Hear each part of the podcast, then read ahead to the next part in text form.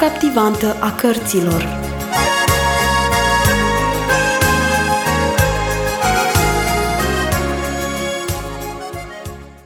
Bun găsit, dragi ascultători, la un nou episod din cartea Urme în zăpadă, scrisă de Patricia St. John. Data trecută am aflat că Luca și-a găsit un prieten. Nu, nu un copil, cum ne-am fi așteptat, ci un bătrân singuratic care locuia în munți. Luca acceptă cu bucurie să primească lecții de sculptură de la acest bătrân, care avea aceeași pasiune, sculptura. Să urmărim mai departe ce cadou a vrut să confecționeze Luca și cui dorea să îl dea. Audiție plăcută!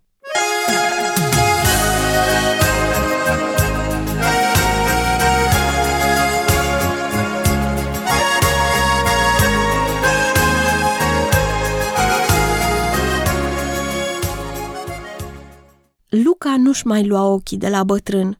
Inima lui jubila de recunoștință. În sfârșit se găsea un om care se interesa de el. Aici era cineva de care nu trebuia să se sperie și care gândea bine despre el. Emoționat și plin de bucurie, apucă mâna bătrânului și exclamă. O, vă mulțumesc! Ce drăguț din partea dumneavoastră! Este în regulă, spuse bătrânul. Eu sunt singur și n-am prieteni, așa că putem sculpta împreună. Și eu, tot singur sunt și nu am prieteni, spuse Luca. Când Luca se întoarse spre casă, îi fierbea mintea de idei. Însă un gând le stăpânea pe toate celelalte. El voia să sculpteze pentru Dani o corabie a lui Noe. Când totul ar fi gata, voia să meargă la casa familiei Brunner ca să-i înmâneze lui Dani opera lui, ca o ofertă de pace între ei. Cu siguranță că nimeni n-ar fi putut să-i facă un dar mai frumos. Poate că după aceea îi se va permite să intre cât de puțin în relații de prietenie cu Dani. La acest simplu gând, inima îi bătea cu putere. Aproape două ceasuri, Luca fu pe de plin fericit – fericirea dură tot drumul prin pădure până la locul unde copacii pădurii se răriră, iar el văzu satul la picioarele lui. Ah, mâine dimineață trebuie să merg iar la școală. Mâine va fi iarăși intimidat și singuratic. Astăzi însă a petrecut ziua cu un prieten. De acum înainte de trei ori pe săptămână, imediat după terminarea școlii, Luca alerga prin pădurea liniștită de brazi spre a se așeza pe pragul căsuței bătrânului, ca să lucreze la corabia lui Noe. Era ceva grandios să mânuiești acele instrumente cu lamele lor ascuțite.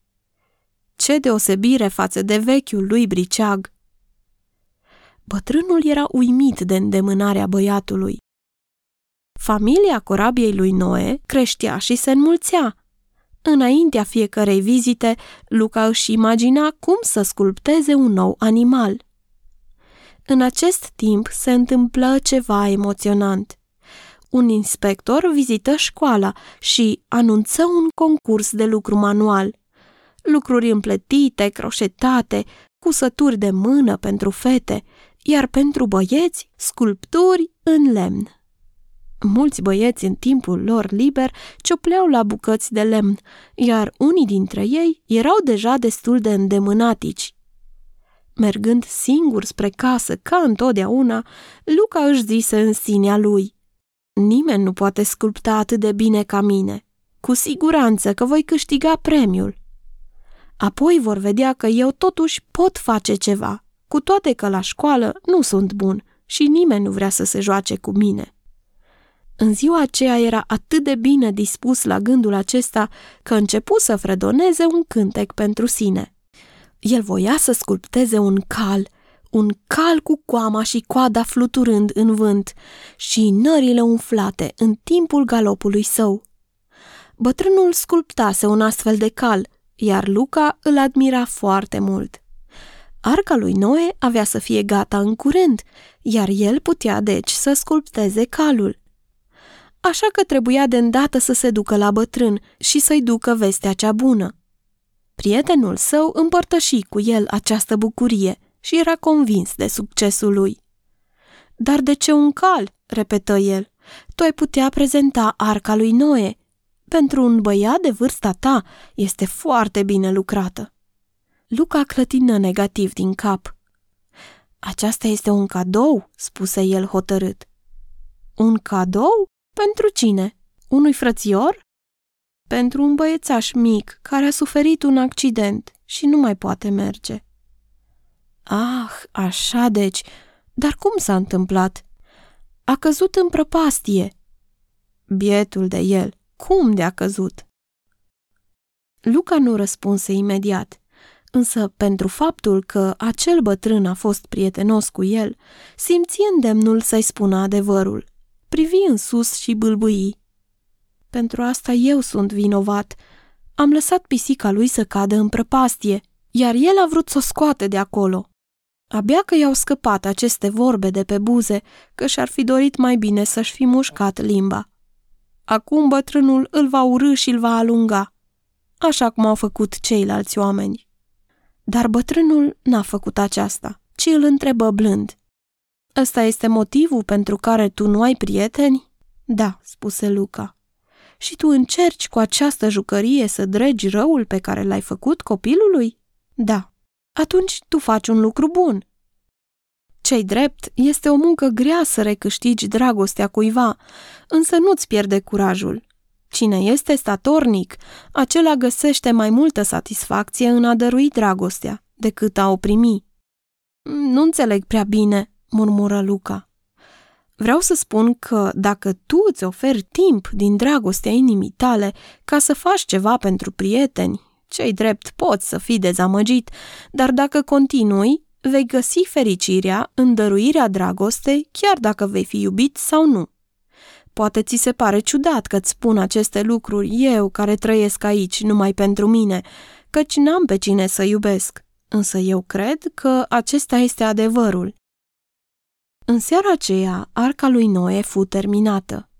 Cu obrajii arzând și inima zâcnindu-i în piept, Luca își făcu drum spre casa familiei Brunner.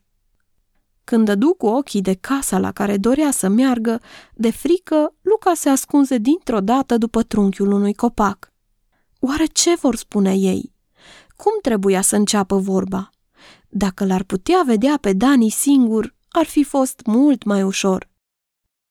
Aneta însă, cu excepția orelor când era la școală, era permanent lângă Dani.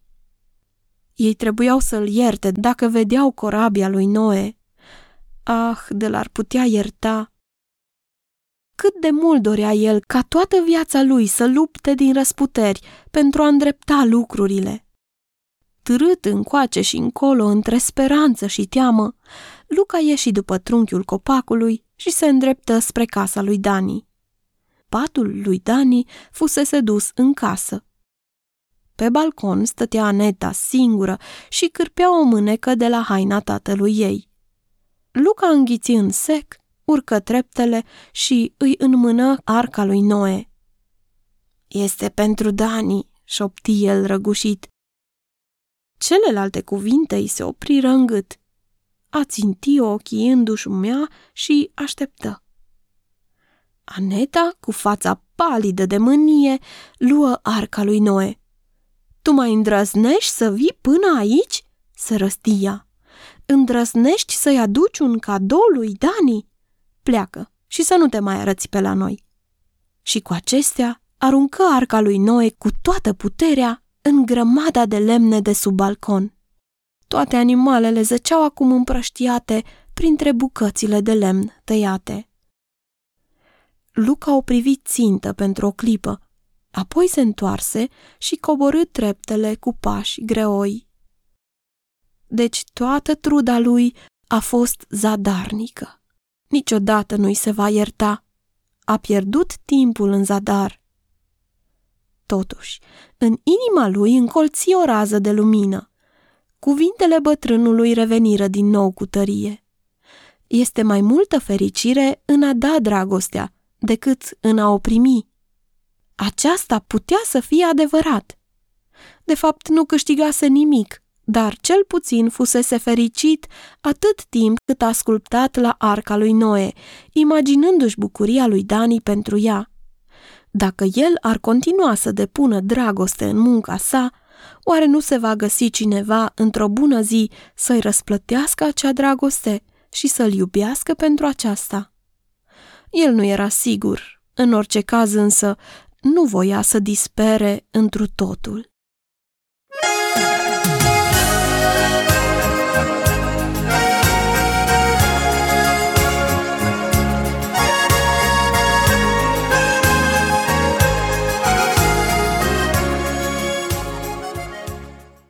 Aneta nu a vrut să accepte cadoul lui Luca pentru Dani. Însă nu era totul pierdut.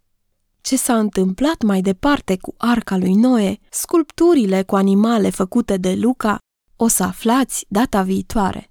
Pe curând!